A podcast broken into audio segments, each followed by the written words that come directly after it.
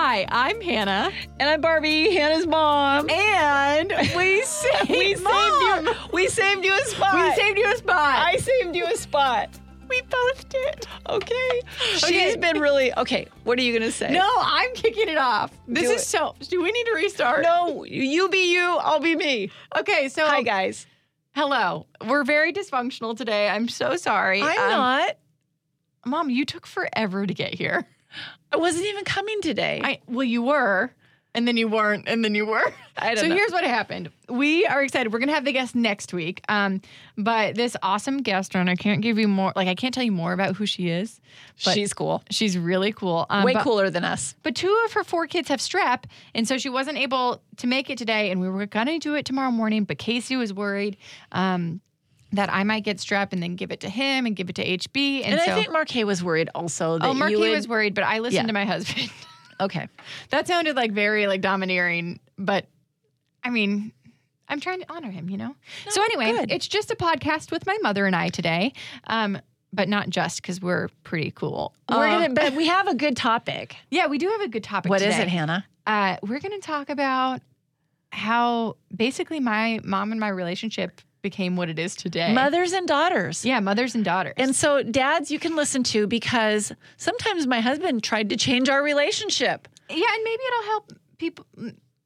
Fathers, I don't know what is happening. Am I having a stroke? What's happening? Anyway, I was going to say maybe it'll help fathers and husbands realize or understand, I should say. Mother and daughter relationships. Yeah. At least ours, I think we have... Okay, so I'm the mother, so I get... I'm going to say, I think we have a really great relationship. Well, I think we have a really great relationship. And the cool thing is you're 28, and you guys already know my age. She's 62. Yeah, wait, I'm not saying it anymore. You're 62, right? Yes. Okay. Still. Sorry, you said you were 62 way before you were 62. Are you having a hot flash? No, I'm not having a hot flash. But, it's really cool when your kids... You grow up, they get old, they can pay their own bills, and they still like you. They don't need you for anything. They just like you. I do need you for emotional support. You're pretty... I don't think you really do. No. I can handle it. But we are close, and I'm close really with... Really close. Also with... I have... Again, I have 2 stepdaughters, Elizabeth and Victoria, and I'm very close with them as well. But it's a different kind of close because they have a lovely mother.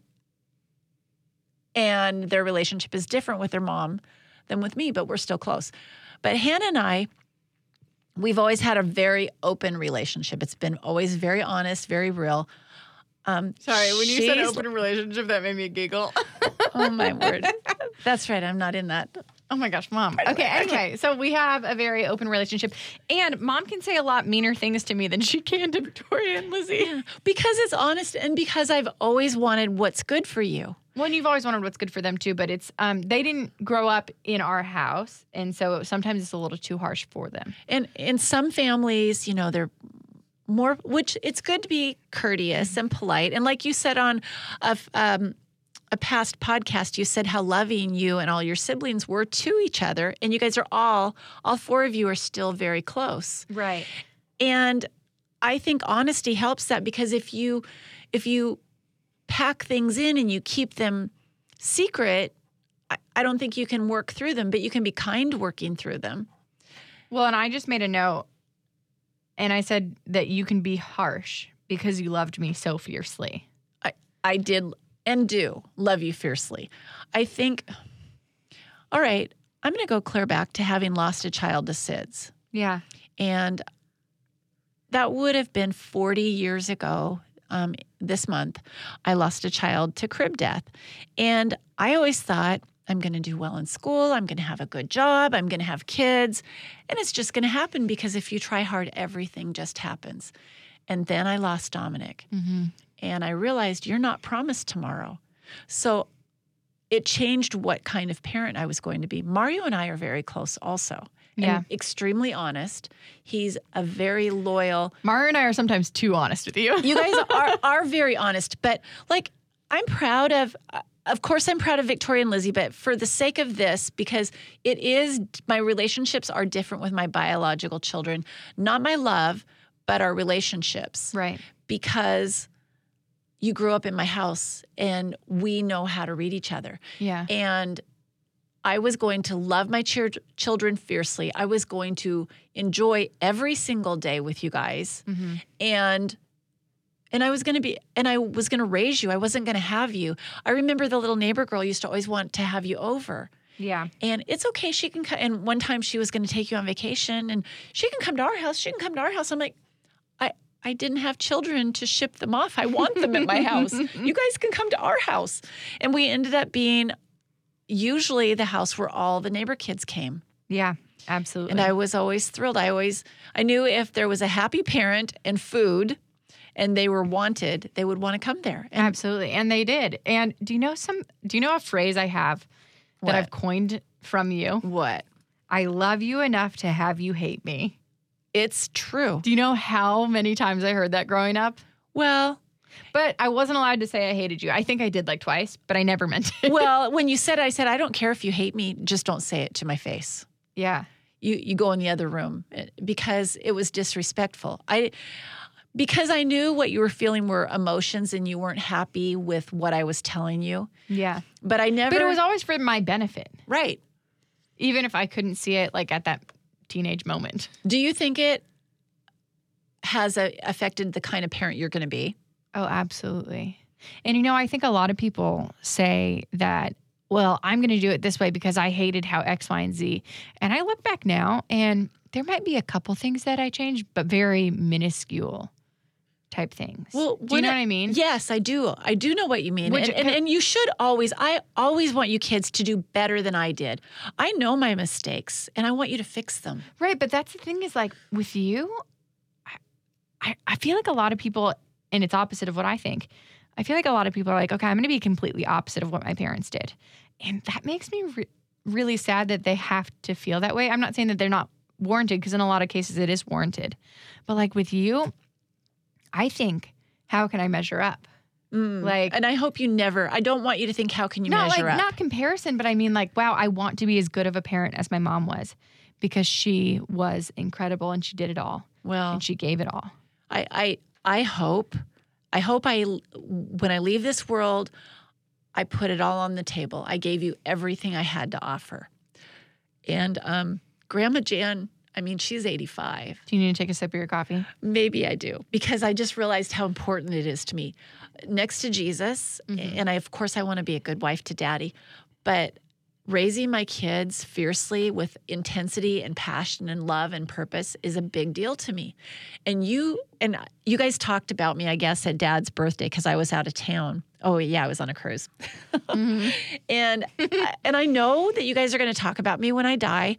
And I know that— But funny stories, not like— Because I'm a lot, But in a good way. What kind of parent wants to be a little? Oh, my mom's a little. I don't want to be the mom that's a little. I want to be the mom that's a lot.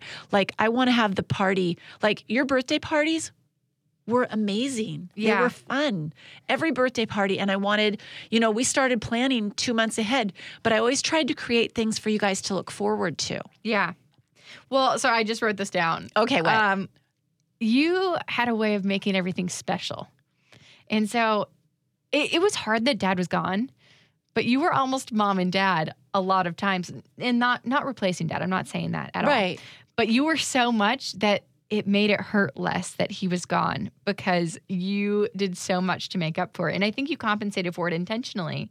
But there were so many holiday mornings, like silly holidays, not like, Christmas or Easter. Mm-hmm. But there were so many holiday mornings that you just went above and beyond to make them special. And you got up the hour or 2 hours extra to make sure that they were special. For instance, like on Valentine's Day, we'd have pink pancakes and pink milk. And those cheesy cutouts everywhere. And also, you did my hair in those two. I had the two braids, and then from those two braids, we turned each of those two braids into four braids, and then we made little hearts out of them. Yeah. And then we put little— I forgot about that. I know. And then we put little hearts inside, like on the ponytail holders. Do you remember the little— I do remember that, and I always got— and it was cheap stuff. Sometimes— You don't have to spend a lot. You don't have to spend a lot. But it's those little things that make the impact, or green pancakes and green milk. But you guys, I will tell you, because everything about having children— I wasn't promised tomorrow. So when they're young, I just squeezed love and tried to pour like information in them, like things that were important to me, good manners, like teaching your respectful to your grandparents, right. your neighbors. Like I remember one neighbor, you can just call me my first name. And it's like, oh no, my mama would never. Who was it? Somebody, don't say their first name, but they said you could just call them their first name. And you said, oh, my mama would never allow that. I can't remember who it was actually, but I do remember I said, I'm not allowed to. I can't do that. Yeah. But, I could call them Mr. First name. Yeah, Mr. So-and-so or Miss So-and-so or Auntie, like really close people. Like Aunt Lori. Yeah, Aunt Lori. It was always Aunt Lori. Yeah. And Nana was always Nana, which mm-hmm. is not your grandma, but she was Riley's grandma. And to this day, I call her Nana. Yeah, exactly. And, but I think it's important to, if you're going to be, and I say strict and people hear strict and it's like, oh, you're ostracizing or you're suffocating and I was giving you direction. So I actually wrote down about that because in my notes that I took. Okay, what do you write? So I put down, where is it? I put down freedom. So here's the thing. You were strict. I wasn't allowed to date until I was 18, unless it was like a group date. And I think that started at 16. Mm-hmm. But I wasn't allowed to date. And like that was very strict. But it was for my own benefit, for purity and all that. Well, because your emotions start to run you when you're dating. Exactly. And you don't know what to do with them. Yeah. My other freedom, I had so much more freedom in other ways that other kids didn't. For instance, I think the first week I got my license, I drove all the way down past Orlando to Dundee and back at 16 years old. Well, you had a cell phone and you'd been driving for a while. And I thought one of my things as being a parent is because I had to say no so much. I mean, if I wasn't sure what I was going to say, I always led with no. Right. Because I can always rethink a no, but you can't really rethink a yes. Exactly. So I told that to Casey when he asked me things. I said, I'm going to start out with no. It might change, but until I've really thought about it, it has to be no. Well, because kids don't like if you say yes and then you revert to a no. Yeah. But they're thrilled if you say no. And you can say, I might rethink this. Or sometimes you would start with a maybe. And say, but I'm not sure yet. But maybe it gives too much hope. So you would typically start with no. I typically would start with no. And I'm going to talk about letting you go to Dundee. Because that was a long ways. And most parents, I mean, I know kids that are 18 years old that have never driven more than an hour away from home. And I just think, say yes when you can say yes. Yeah. And yeah, it was scary for me to let you drive through Orlando on I-4. That's a crazy road. But it was in the middle of summer because I turned 18. Or 18. I turned 16. Yeah. And it was right before school started, and it's in August, and there's tons of thunderstorms. Yeah. But your brother and sister-in-law were there, and they're wonderful, and you guys got to be adults. Yeah. And so I told you, stick in that lane no matter what. Don't change lanes. Don't let people push you. Flip your beer up if you have to. And you always said, they don't pay for your insurance. They don't pay your insurance. They don't pay your bills. Yeah. Just be safe. Yeah. And you had your cell phone. And I said, if you get scared, you just pull over, take a breath, call me. But it made you feel like you had some responsibility and some freedom. Yeah. But then when I said no, now the very first day you got your driver's license, what happened, Hannah? So I had Anna and Gracie, who were my good friends from high school. And they were just barely younger than me. They were in the grade below me, but they were only a few months younger than me. Right. And I was just so excited. But Mom had said I wasn't allowed to have anyone in the car with me yet. Yep. And we drove to the gas station that was like a mile away. And I drive by the gas station because she sees me. And I'm like, are you kidding me? So I do a U-turn in my big F-150 pickup, and I pull up behind Hannah, and the girls do not get back in the car. I just see them wave at me, and they take off running. I said, run, go. and I'm like, girls, I can give you a ride home. That's okay, Miss Barbie. And they're just taking off running. And Hannah looks at me, I'm sorry. I was like, I'm so sorry. And I'm like, well, you've lost your keys for today. go ahead and bring the car on home and I'll take you back to Anna's. Yeah. So you lost it. And I explained to you, you're not allowed to have anybody in the car. Friends are a distraction. Did you say you brought me back to Anna's? You didn't bring me back to Anna's. Did I bring you back to Anna's? No, I was done with friends for the day. Oh, were you? Probably that's true. That makes sense. I can't imagine rewarding bad behavior. Honestly, your punishments, you know how some parents go way too extreme? Yeah, I do. And then some are way too... You didn't over-punish me. Because I think that when you ground someone for a month, that's ridiculous.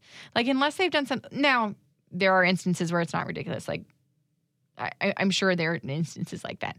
But I never made anything quite so horrible that I would need a month grounding. Here's a fun fact for you, Hannah.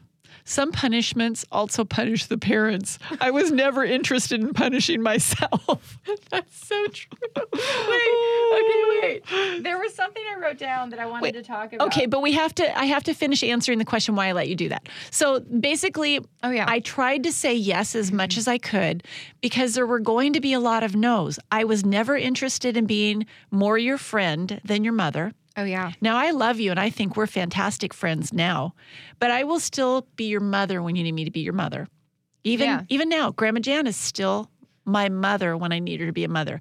I want her to say the tough things. The roles have shifted. Yeah. Tell me. It's different. It's not like you're disciplining me now. Mm-mm. It's, hey, I'm going to offer my sage wisdom, and whether you choose to follow it or not is up to you. Well, and at church, Pastor Zach actually talked about this, and maybe I'm skewing it, and that's not how he meant it. He goes, you're supposed to honor your mother and father your whole life, but it looks a little different when you're, 25 and married. Yes. And he's like, and it should. You honor them by listening to what they have to say. But if they're, disrespecting your husband or disrespecting your wife or trying to make your family's decisions for you, mm-hmm. that's not okay. He goes, you can allow them to say it to a point. He goes, but honoring them and respecting them doesn't mean, letting it encroach on your now family. That's so true. Which is so hard. Sweet Casey had no idea. The day he asked Dad and I if he could marry you in his little cute wrinkly shirt. No, he was adorable. It was clean. But it was clean. And I looked at this sweet young man and I valued him and I saw his character and I thought he will get it the more and more that your children grow up, like little HB. Yeah. We were giving him permission to have authority. And we were giving our blessing for him to have authority over you. Mm-hmm. And I know a lot of people that don't believe in our Christian values don't see that. But Dad, I'm as independent and outspoken as they come. But at the end, of the day, Dad has the responsibility for our family. So Dad has the authority. Yeah, Casey and I have talked about that a lot because mm-hmm. Men and women we are equal. Like, but we have different roles.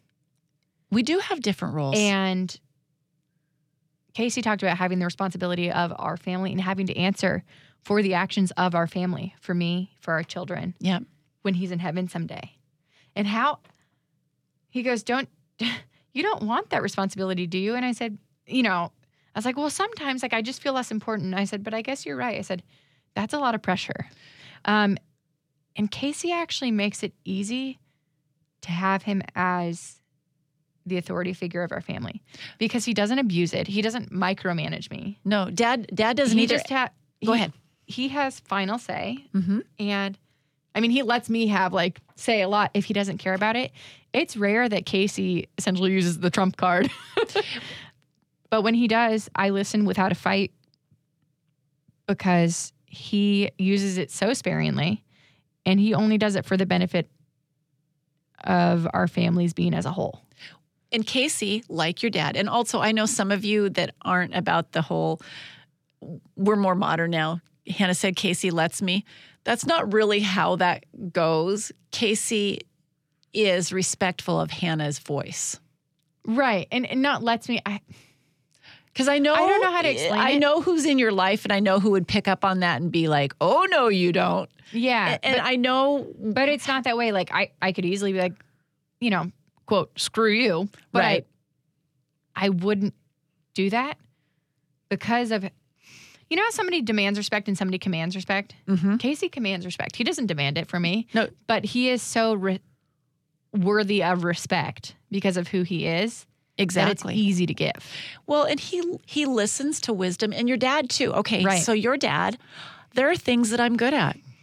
We had a different walk in life, and like buying and selling houses, fixing up houses, money management, right? Keeping the house clean, organizing the children. Those are my gifts. Yeah. Now, going to the Navy and doing the things that your dad did, nobody would listen to me. When your dad starts to talk in a room, people listen. When I start to talk, it's like, hey, over here. People listen to dad. But all the things that I'm good at, mm-hmm. and he tells people, that's my wife. He's always lifting me up. He not only respects the things that I'm good at and has the wisdom, but he gives me credit to other people. Yeah. That, I don't know if he's manipulating me to do more or if he's lifting me up. No. Well, it's interesting that you say that. So there's a lot of people that talk badly about their spouses behind mm-hmm. their back. Mm-hmm. I might have something bad to say, but I'm not going to say it behind his back. I will say it to his face. Yeah. But I think it's so cool that we have spouses that don't throw us under the bus. For instance, if there's something hard that I have to talk to Casey about, and it's not my place to say something, he won't throw me under the bus. Mm-hmm. And, like, he'll agree with me, and he'll say the hard stuff. And Dad— and that's so crazy because, like, I don't want to hurt someone's feelings. I hate it. I hate hurting people's feelings. Yeah. And sometimes I lack, I don't know if it's the knowledge, the wisdom, the wherewithal— of how to say things and all that. And he just has, it's amazing for somebody who doesn't talk a lot. Mm-hmm. He has the ability to say things gracefully that I wouldn't know how to, or to craft it in a certain way. Do you know what I mean? No, I do. And dad sometimes won't say it as gracefully as I wish he would, but he'll say it and he'll take credit for it. He'll get it out. He'll take credit for it. And it's been said. And he protects us with his words and his actions. Yeah. And then I can kind of smooth it over if we need to smooth it over. Yeah. You know, I know he said it like this, and it sounds kind of harsh, but really this is what he was getting at, yeah. or this is why. And you know, I try to lift him up behind the scenes. Yeah. And you know it's nice that both of them are this way, is they both go, I don't care if they hate me. Oh, yeah. Dad doesn't care. Casey doesn't care. He's like, okay. Whereas, like, you and I both, like, really care when we're like, oh, we don't want to, like, be hurtful or all this. They are good protectors. Mm-hmm. And it's peaceful. But yeah, let's get back mother-daughter. Sorry. So, but that was my whole point, is someday when your children get married, you'll realize you're giving that authority to someone else. And you're just praying because we want to back up that authority. Yeah. You know, because how many times I've told you, you know, that's really for you and Casey to decide. You know, yeah. That's between you guys. Like if I ask you your opinion or something, you're like, well, that's for you guys to decide. I'm like, oh, no, I know, and we will, but we wanted your opinion on it. And sometimes when I throw my opinion in there, I know this is your guys' decision, but I just wanted to, I was hoping you guys would consider this. Right. I want to say we were talking about special things that you did growing up. And I actually... there were a lot of special things that you did, like Warmy Toasties. I started doing that with HB, and he smiles, and he, like, does almost like a little squeal now. Okay. It's precious. I'll record it if I can. Okay, please do. So, guys, this is something that Hannah and I did it with all my kids. Actually, Uncle Monty started Warmy Toasties. Did you know that? When we were, let's see, Uncle Monty's 4 years older than me. So he would be 6 and I would be 2 about my first vision of a Warmy Toasty, but he'd hug you really tight. And he'd go, oh, Warmy Toasty, ooh, ooh, ooh. And he'd give you a big squeeze at the end. And little 6-year-old Uncle Monty, now he would probably do it with, you know, like Emily or Dominic or somebody. Yeah. But Uncle Monty's the one who started Warmy Toasties, and all my kids do Warmy Toasties. Yes, and all your grandbabies. Yeah, they all know. And I just gave it to HB, and it was so hard because he's so little, so my arms like Uber wrap around him, yeah. And I go, Warmy Toasty, and they love it. He loves it. Oh yeah, and they're really thrilled. The more animated you get, yeah. Oh, Emily loves them; she's obsessed. But what I was going to say about that is doing little special things that we remember. I watched a video, and it was really sweet. It's like it said controversial things that I do that I'm not sure that I'm supposed to. Right. And it's like, give my baby back scratches because maybe they have an itch and we don't know that they're having this itch. And it was just like really sweet things. And it's like, kiss their little feet. And get like, and this woman commented and she's like, the first memory I have of my mom is how before she would zip up my onesie every day, mm-hmm. like when this person was like a baby or a very young toddler. Right. Was my mom kissing my feet every day before she would zip up my footy onesie. You don't know what age they remember, but this is something. And like angel kisses with you or butterfly kisses. Butterfly kisses, angel kisses, Eskimo kisses, all of those. Yeah. We tried to create how many kisses. How many things can you make up to do with your kids that are only our family does this, our family does that? Traditions. The more traditions you can create, like you take them to your family, and it's like our family. And it's like, oh, it's this day. Like every Friday night, you could have a sleepover friend if you wanted, usually. I remember that, yeah. And we usually had pizza and a movie. Saturday morning was chores. And you just kind of knew Saturday morning was chores. And if there was an activity, you might get up earlier or do it when you get home. But I always believed, we're a family. You're part of this family, and we take care of our home together. Mm-hmm. And trying to create, I remember, honey, you weren't so great at some of your chores at first. I got a lot better. You got a lot better, but remember taking pride, like raking. And I wanted to. It was hard because everything was so wet. Everything was wet in Washington. That was a lot of it. But I always had goals, secret goals. I wanted you to learn sense of reward and pride in a job well done. Right. And after the chores were done, mm-hmm. Done well. Because I'd make you go do it again if you didn't do it well. It was another fun night. We could go to Blockbuster and rent movies and get popcorn. And it was a blast, or go to the drive-in. Yeah. I tried to cram. I have a saying, I'll sleep when I die. I say that a lot. I say that. I also used to say only boring people get bored. Yeah. What is this? I'm bored. Yeah. Lord have mercy. I can think of a million things to do. Come over here. Let's make a list. Yeah. And there's so much to do. And if we were bored driving in the car, this whole telephone thing in the car or looking at screen time, we played games. We did math problems. We did stories. I like hypotheticals too. Oh yeah, the stories. Remember the stories? We would start a story with one word. With one word, or sometimes a phrase. Once upon a time, I went on a walk and I saw this giant tree, and hanging down from it was, and then I would say, a giant spider, but not just any giant spider. It was the size of a dinner plate, and it had red fangs and blue eyes. And all of a sudden, I saw underneath the tree this little child, and he was scrunched back in the bushes. But it wasn't just a small child. It was a baby. Okay. And it was a Moses basket. So anyway, you guys get the idea. Yeah. But we would do all these kind of things. I wanted to continue the story. I know. It's kind of fun. You're doing really well. But this is what we started doing when we were really younger. We'd tell fairy tales, and we'd put family members in, and we would trade them. But it's like, what can you do to build specialness within your family and within your neighbor kids? Like I was able to go for Emily's wedding. Mm-hmm. Tanner, I only sent a check. I couldn't make it for Tanner's. I made it for Kara's wedding. I made it for Riley's wedding. I tried, and I'm making it back. Carson's a little boy because we live 3,000 miles from where a lot of our special little kids and where we grew up.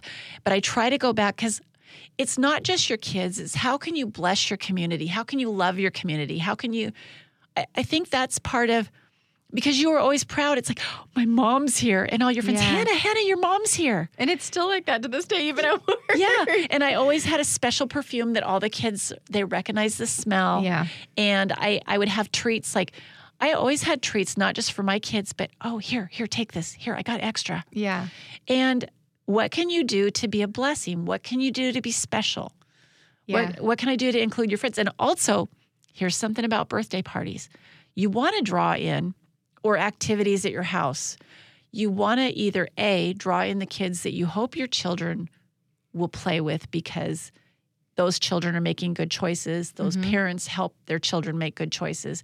But if there's a child that's not making good choices and you want to include them and be a blessing to them, have them to your house so you can help them with their lives in making good choices. Or if they feel lonely or sad, how you can be a blessing to them.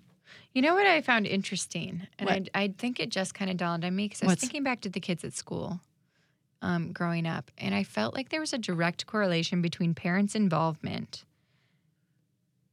And looking forward now? Yeah. And even their behavior in school.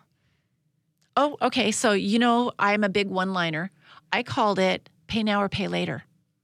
Yeah. And I know. But not just being present, but not just being there with them, but being present. And I do know some sweet, wonderful parents. And someday it'll all work out. I please know, whoever's listening, that they really heavily invested in their kids, and their kids might be on a bad track right now.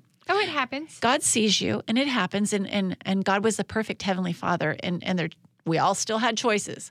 So please know. And I didn't always make amazing choices. No. We've all done that. So please know we're still praying for you. We're there for you. And that doesn't mean you weren't a good parent. Oh, yeah. That's not what I was saying. By the way, it's nobody that would listen to this even. Right. But I want to make sure that, you know, there are parents out there that really have invested heavily in their kids. Oh, absolutely. This is not the exception. Yeah. This is the rule. Because there's a lot of exceptions. Yeah, but I think it does help kids. One of the other one-liners is success breeds success. People would be like, just let them fall. Just let them fall. And I'm like, my belief has always been, yeah, let them do it on their own. Let them do the hard work. But success breeds success. Help them feel and taste success. Yeah. And they won't like the way failure tastes. No. Sometimes failure is necessary. Sure. I will absolutely say that, though. I agree. Because sometimes you won't learn unless you fail. No. And I just want it to taste icky. Yeah, absolutely. I wanted it to feel icky when you failed so that you knew next time put in the work. Yeah. I wrote down this. I wrote down 7 touches a day because we were talking about warmy toasties and butterfly kisses and Eskimo kisses and all that. Was that a Dobson thing? James Dobson? I don't remember, but I remember Swindoll you learning it when I was I think I was 11 years old. And you were talking about how to have a well-rounded child that is psychologically well and emotionally well and all of that, that a child... And no, I don't think it was just a child, though. No, I think anyone, it was a human. Humans needed 7 touches a day. And it wasn't like a high five. It was meaningful touches and not sexual, but meaningful connections. Yeah. And it's hard because as an adult, I don't feel like I get that a lot. You have to be purposeful like Daddy. I mean, we're old. We've been married 31 years. And he thinks I'm silly. Hannah, I am such a goof. I'm not this, oh, hi, baby, how are you? That is not me. It's like I woke up this morning and I saw Daddy and he was already looking at his phone. Yeah. And I'm like, good morning, how are you? And I go and I give him a hug and I'm laughing. And I'm like, okay, I have to get up. And I'll be like, I'll move the covers and I'll be like, oh, woo. You know, but did he toot? Is that what you were implying? but we have so much fun, and you know, and then I might be brushing my teeth, and he'll give me a hug, or he'll, you know, give me a kiss the top of my head. But you do, adults need it, old people need it, yeah, kids need it. That's something I'm not trying to with HB. I'm not just meeting his basic needs. He doesn't always just need to lay away for me when he sleeps. Do you know what I mean? No, snuggle. Snuggling is necessary. I'm not saying co-sleeping because sometimes you're so exhausted as a new parent that it can be dangerous. But snuggling and taking little naps and things like that and just rubbing their back. Or I give a lot of forehead kisses and a lot of squeezes, and I kiss his little feet, and they're honestly kind of stinky sometimes. That's okay. But 7 touches a day, physical touch is important to kids. And it all it comes together. Yeah. And you guys used to say what a great parent I was. And I said, Mom, how were you such a great parent? And I said, I wasn't. I said, I just got up every single day and I tried again. Yeah, exactly. And there's another thing. You always, how do I explain this? You encouraged honesty. It was hard, but because I was terrified of you because you're strict, you know? I tried to reward you, like let you know, I would have found out because— But I'm happy that you told me instead of keeping it from me because I would have found out either way. And I might tell you, here's how this could have turned out for you. And you might still punish me. Because there needs to be, but it's not punishment, it's a consequence. Yeah, but the consequence would be less than if you found it out from somebody else. For instance, when I got that, I didn't get the ticket, but I did get pulled over in high school for going 62 in a 45. Yep, and how'd that turn out? I called you, I think I was crying. Oh, you were sobbing, and you had a modeling job to go to. I did, it was my first day, and I was so excited. But I'd failed the test that day. I'd left my phone at home, so I had to go home, which I didn't live far from the high school. But I had to go home, get my phone. Especially not at 62 miles an hour. I was passing this slug bug that had cut me off, which is not good. I deserved to be pulled over, but I was terrified. And I was like, I don't want to lose my insurance, and I don't want my license to get suspended. And he's like, are you okay to drive? Anyway, but I told you right away, and then the next day he came into the school office, and you happened to be volunteering that day. It was so good that you told me, because if you hadn't told me, because you didn't get a ticket, so I might not have ever found out. Yeah. But I'm volunteering in the high school office. This is something else. I was always volunteering because I wanted to know the people that were around my children. Right.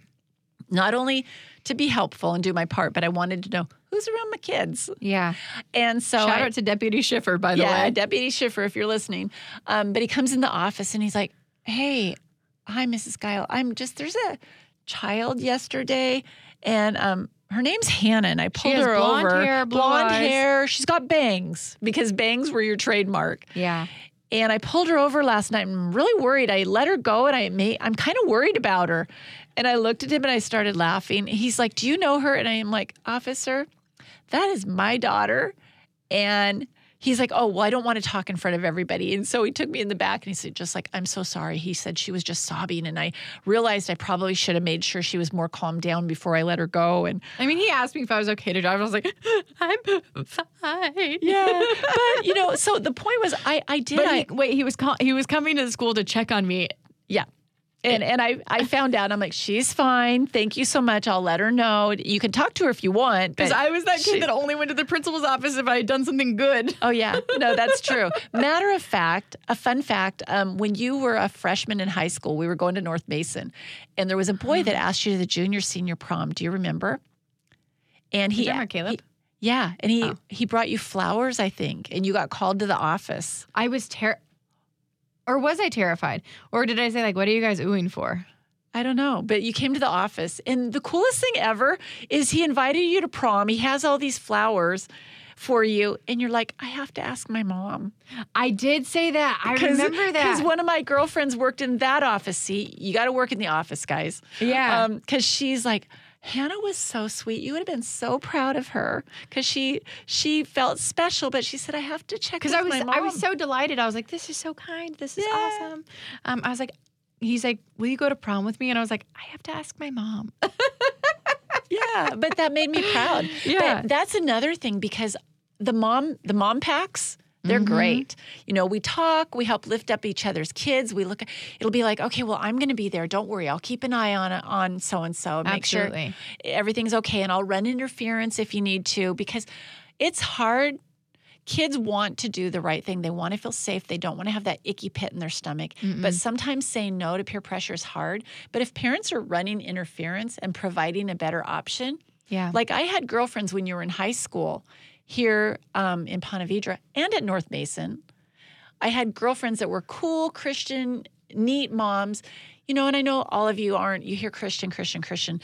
Maybe that's not your walk, but ladies in your life and fathers as well that make the kind of decisions that you would hope they would encourage your children to make. So there was a time when you might not want to talk to me, but you were going over to Miss Tiffany's house, for example, or Miss Diana's house. I remember one time Miss Diana goes, hey, your mom said I could spank you if I needed to. And I was like, oh, and I was heartbroken. Yeah. Not her. I was in the wrong 100%. I don't even remember what was happening. We just roughhoused all the time. Yeah. But I was like,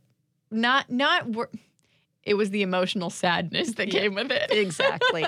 But yeah, 100%. And so if you're going to, say, sporting events or different school events, stay off your phone. Don't kill the time on your scrolling through Facebook. Make friends with that mom next to you to the center on the soccer team, because you're going to be friends through, you know, hopefully you get to stay at the same school. I didn't always get to do that, so I had to gear up real fast every time I moved. Yep. But you love on their kids. You look out for their kids. You provide, like we were always the— You provide the safe place. You run interference for their kids. Yeah. You help their kids make good decisions.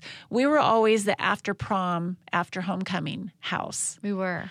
And, you know, we had lots of food. We try to stay out of your direct space. But, like, for me— But there was, like, no closed doors, nothing like that. Yeah. Except for when I got older and there wasn't friends over, but I would close my door to go to sleep because it would be more peaceful. Because I walk like an elephant. Well, and because you would have lots of lights on. And it was a whole thing. I wrote down, too, this is something that I thought was really cool. And it didn't always happen with, like, friends that I had and stuff. But for me, you were safe because no matter what, I knew that you were accessible. And I wrote down, never too late to call, text, talk, or communicate. Oh. And do you remember that one time I had, this was actually, I wasn't married yet. You know, I was engaged to Casey, but I was really sick, and I had that allergic reaction to that antibiotic. Oh, there's a picture of that on your Facebook. And your whole face was just swollen and red, and your eyes were closing. Yeah, and I didn't call you guys because I didn't want to wake you up, but I stopped by the house because I was gonna wake one of you up, but I didn't want to wake both of you up. And I just walked in because I wasn't living with you. I had my own condo. Right. But all the kids, even our adult kids, all have keys to our house. Exactly. So and it doesn't matter if they're our stepchildren or our biological children. Everybody is our kids, and they all have keys. And Dad rushed me. It was during COVID, and Dad rushed me to the emergency room because my blood pressure was super high. You were having an allergic. Yeah, you were having a reaction. Exactly. So there was— I loved that. Like, and there were times in college I had to call you in the middle of the night, and you had to call me in the middle of the night. Well, we had some hiccups in college. We did, but it was great because you were always there for me no matter what. And I think you finally got the message. Your friends, because you had a lot of money at one point. You had $22,000 in your savings account. Yeah. And some of your friends, they're not really in your life anymore, not these particular friends, but they're like, Hannah, you just move out. You had lots of money. You had plenty of money for rent. Just move out. And Meanwhile, I didn't have a job that paid well. I didn't have a full-time job. I was serving. Yeah, and you listened to me, and I said, Hannah, you will have that decision is going to have such a long-term effect on you. You can move out. It is your choice. It is your money. It is your choice. It is your money, but you will have such a hard time making that money back. And you made a good decision. I listened to you, and it was the best decision I could have made. Well, yes, it was. And two, because there are people in your life that just want immediate gratification to have the fun friend, the cute friend, whatever. But I would never. You have parents that will always look out for the long term. What's good for you? I care about you. Grandpa Elmer used to say this. He said, there's a lot of people that listen to other people, but you got to listen to the right people. Yeah, exactly. And he'd be talking about somebody. So-and-so listens. They just don't listen to the right people. Right. No, absolutely. And you had tried and true. You had a good track record. So you were good to listen to. Yeah. I wrote down all of our road trips. We took road trips. Starting at, when was our first road trip, Hannah? Well, I mean, we did it. We've done it since I can remember. I think we have done it. Like, we used to, when Daddy, because most of you know that Hannah's dad went out to sea a lot. Out of 33 years in the military, he was at sea 22 years. Yeah. So, guys, mind you, I've only been alive 28 years, and he's been retired for like 5. Yeah. So you're finally getting to know your dad a little better. But I refused to be sad and at home and alone. I refused. It's like, make your joy, make your fun. So, for example, in San Diego, I would pick you up from school. And I loved that. I always had jobs. First of all, I always tried to have jobs that were flexible and would work with my kids. Yeah. And now I would have to go to after school programs sometimes, but that wasn't bad. I think it was called ASAP there. Yeah, after school care. And they were pretty neat. But first of all, I'd take you to school. And one of the fun things, do you remember this game I made up? Was it about the kisses? Yeah. Yes. So Mom, she would put a kiss in her hand. She would go, and then she would cup her hand around this invisible kiss. And she, before she would hand it to me, she would say, okay, this kiss has rainbows and butterflies and chocolate and strawberry syrup. And it's just for you. Okay, put it in your pocket. And she would hand it. Pretend, and it's all just dumb, silly, fun stuff. But whatever you can do to, it just makes the world a little better place. Yeah. And also along that same venue is at nighttime. If they were having a hard time go to sleep, we'd pray and make up a dream. We would make up a dream, but we would also hang up like book covers in my bunk bed. Yeah. I had a bunk bed. Technically, it's Mario's, but. Nothing's ever mine because I was the last kid. That's what happens when you're the last one. But I had Mario's bunk bed, and it had these little bars across as support for the top bunk. But I would use those bars because I had a lot of bad dreams. I learned about the rapture far too young. I'm sorry. No, I didn't. It was just I heard a very like hellfire and brimstone message, yes. And I had nightmares about it for like 6 months straight. Like that's not an exaggeration. I think I took you to Heaven's Gates and Hell's Flames. What's that? It was a performance at church, and it was about the rapture. I don't know, but it was terrifying. And I'm not saying you shouldn't teach your kids about that, but the way it was taught was just so, so scary. And so I had nightmares for months. And so in the middle of the night, because I was waking Mom up every single night, like I was just terrified because I would have a bad dream every night that I was like left behind or something. Yeah. So I would get a nice cute little like storybook, and I would open it to a happy page, and I would have it up there on the little beam above me. So when I woke up, I saw happy things. Oh, and that's something else, guys. Guys, I'm sorry. I from the Northwest. Everybody's guys, yeah. Guys. Books are so cheap. We were best friends with Scholastic books at school, but now one of the cool things with Facebook, I always get boxes of books, is everybody does this this purge. Whatever community you live in, for example, we have Nocatee purge where I live. It means everything that you're putting out has to be free. And moms are always putting out boxes of books. Mm-hmm. And I always have fresh new books. Yeah. And for the grandkids, like I have a huge cupboard of nothing but brand new books. Do you know one of my favorite books from when I was younger? And it was a book of poetry. It was Shel Silverstein, Where the Sidewalk Ends. I loved it. Yeah. Yeah, that was so good. That was a good one. Well, and I always read to you guys. That's always something. And even I was reading, Emily was throwing a fit the other night, and she wanted to be with her mom, but her mom needed to do some stuff. And I just scooped her up, and I'm like, pick a book. And she wouldn't pick a book. I'm like, okay, I'll grab this book. And I just took her and I sat her on the couch and I held her with one hand and I said I loved her. And I started reading the book and flipping the pages. She calmed right down and all the other kids came. Mm-hmm. And so I always read to you from the time I was pregnant with you till, goodness, I probably still would read to you if you were home. Like Dad, I like reading. I'd read People magazine to Dad. But, we started to say later what we did after school. We were talking about. Oh my gosh, yes. Okay. So, for instance, in our road trips, too. When we lived in San Diego, I would get off school. Mom would have me. Well, okay. It would be in a different order sometimes, but homework was always done before fun.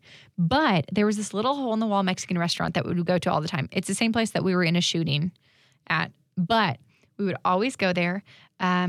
Or something similar, but it was always Mexican food because we lived in San Diego, and it was the best Mexican food. Sure was. Their sour cream was crema, and it's like a really thin sour cream. And you liked horchata, and I loved horchata. Mind you, horchata is just filled with sugar, but it's so good. Anyway, but I would always get either a fish burrito, a carne asada burrito, or there was one cheese quesadilla I really liked, and I don't know why. But I cannot find this anywhere, Mom. But the food that we got, it like as like a appetizer, it was free though. It was pickled carrots, pickled jalapenos, and pickled onions. Do you remember that? That's a traditional Mexican thing, and I don't know what. But I think it's specific to that kind of area.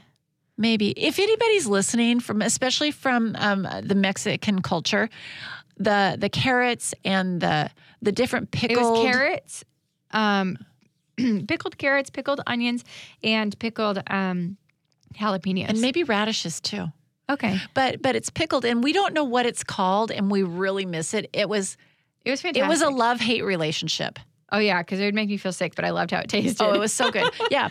But then we would do that. I would go do my homework, and some days I had gymnastics. Some days I had piano, and I would go do my homework. I would either practice piano if I had piano to practice. Well, that was every day, so I'd practice piano. And then when I was done with all that stuff, we would go to the pool. Yeah, we would always do fun things. We'd go to the pool. And this is another thing, because as much as I wanted to be a fun mom, I wanted Hannah to learn to do well in school and how important it was.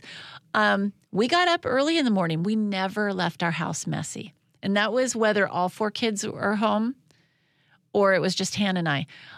It's like, getting up no matter what to me sucks. Sorry. Yeah. I'm not a morning person. I am a nighttime person. I keep on snoozing my alarm and I have to stop. And like if you take a bath, clean the tub. Yeah. Put the clothes in the dirty clothes.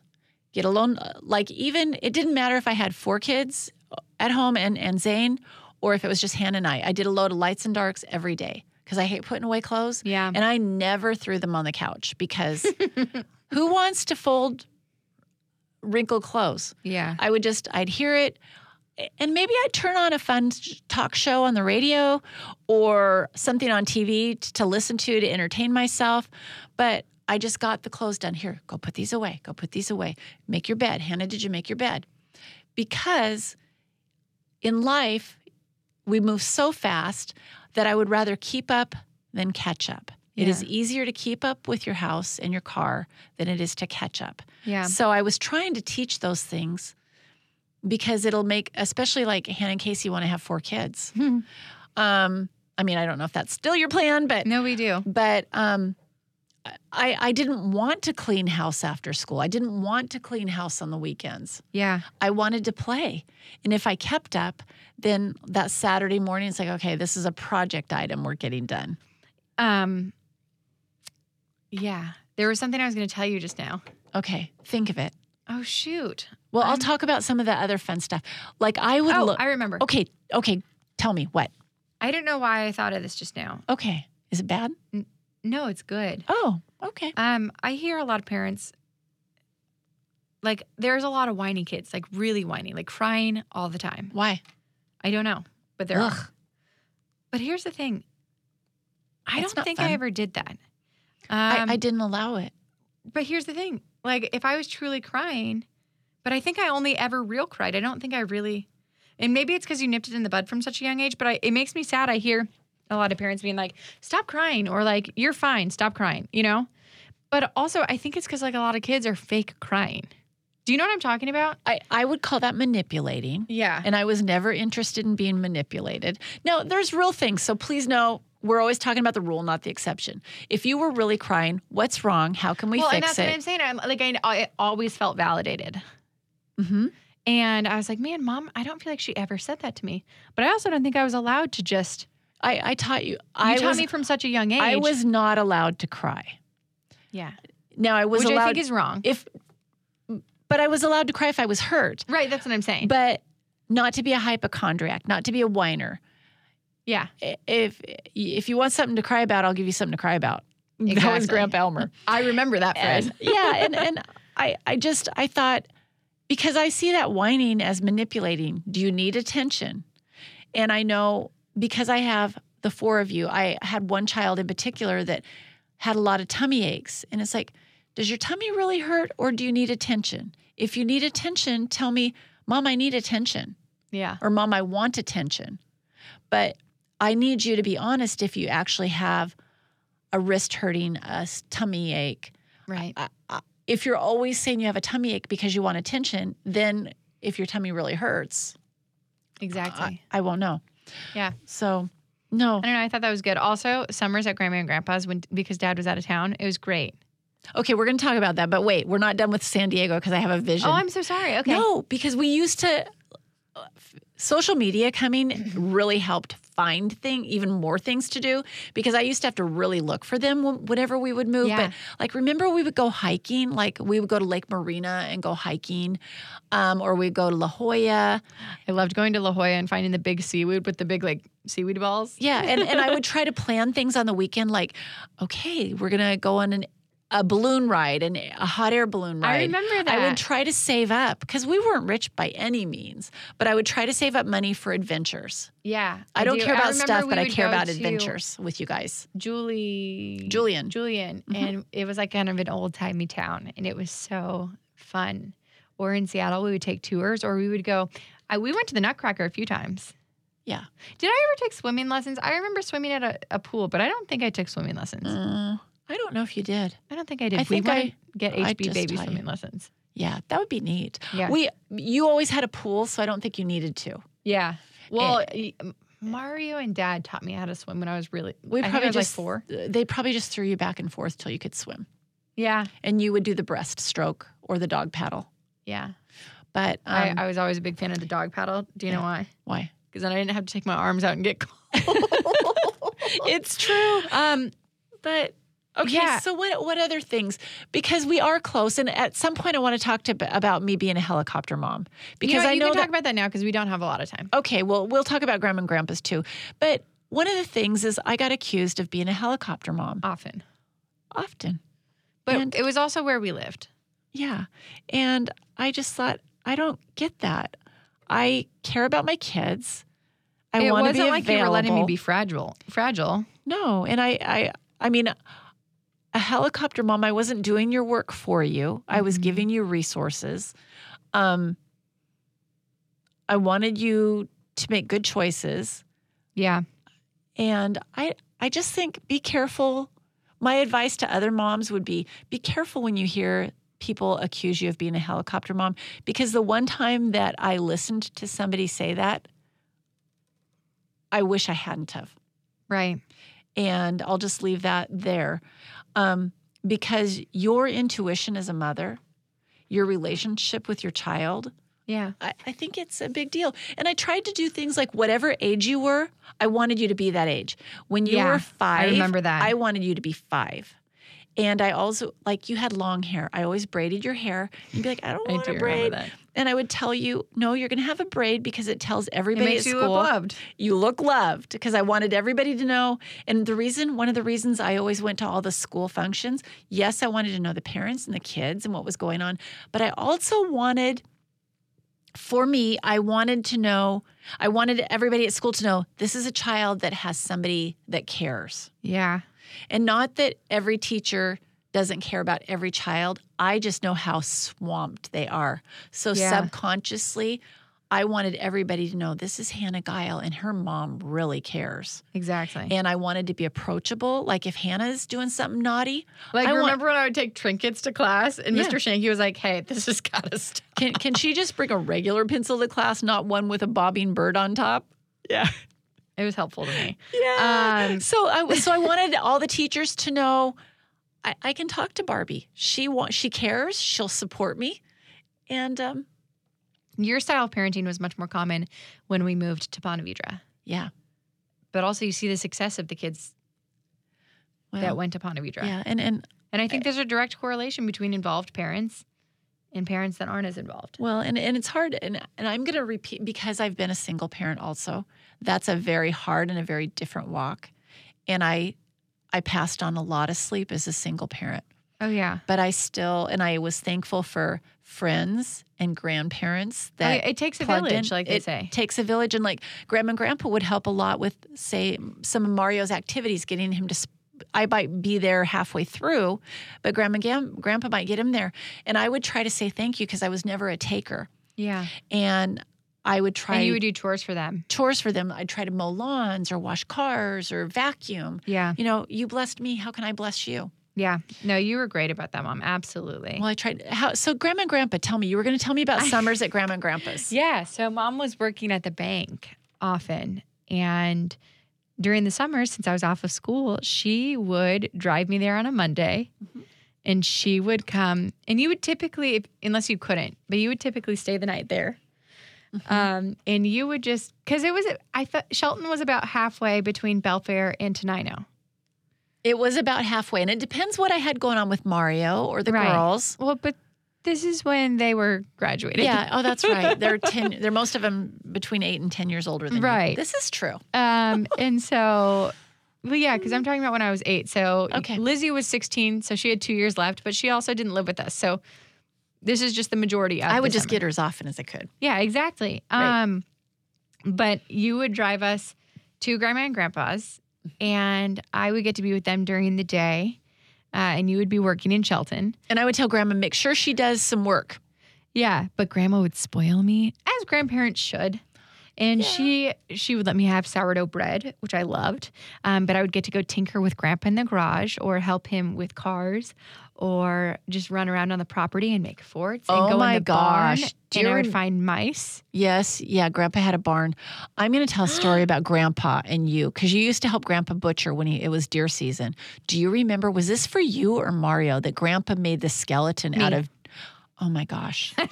And so, he put like the railroad conductor hat on it? Yeah, my dad was a hoot. He, it was Halloween and he'd had a deer and he'd butchered the deer and he had all these bones. And he wanted to entertain my kids. So he wired the bones together to look like a real skeleton.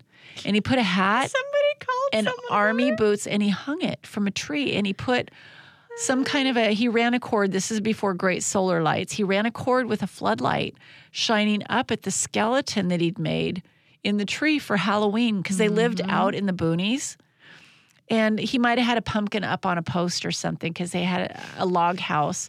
And he had this skeleton to entertain you kids. He worked so hard on that, and he was so proud of himself. I don't even know how he got it all together. No, and then he got a big ladder and put it up in the tree, and I'm like, Dad, what have you done? And he was so proud of himself. Didn't somebody call about it, though? Somebody called the police, and the police drove slow, and they got such a hoot out of it. Yeah.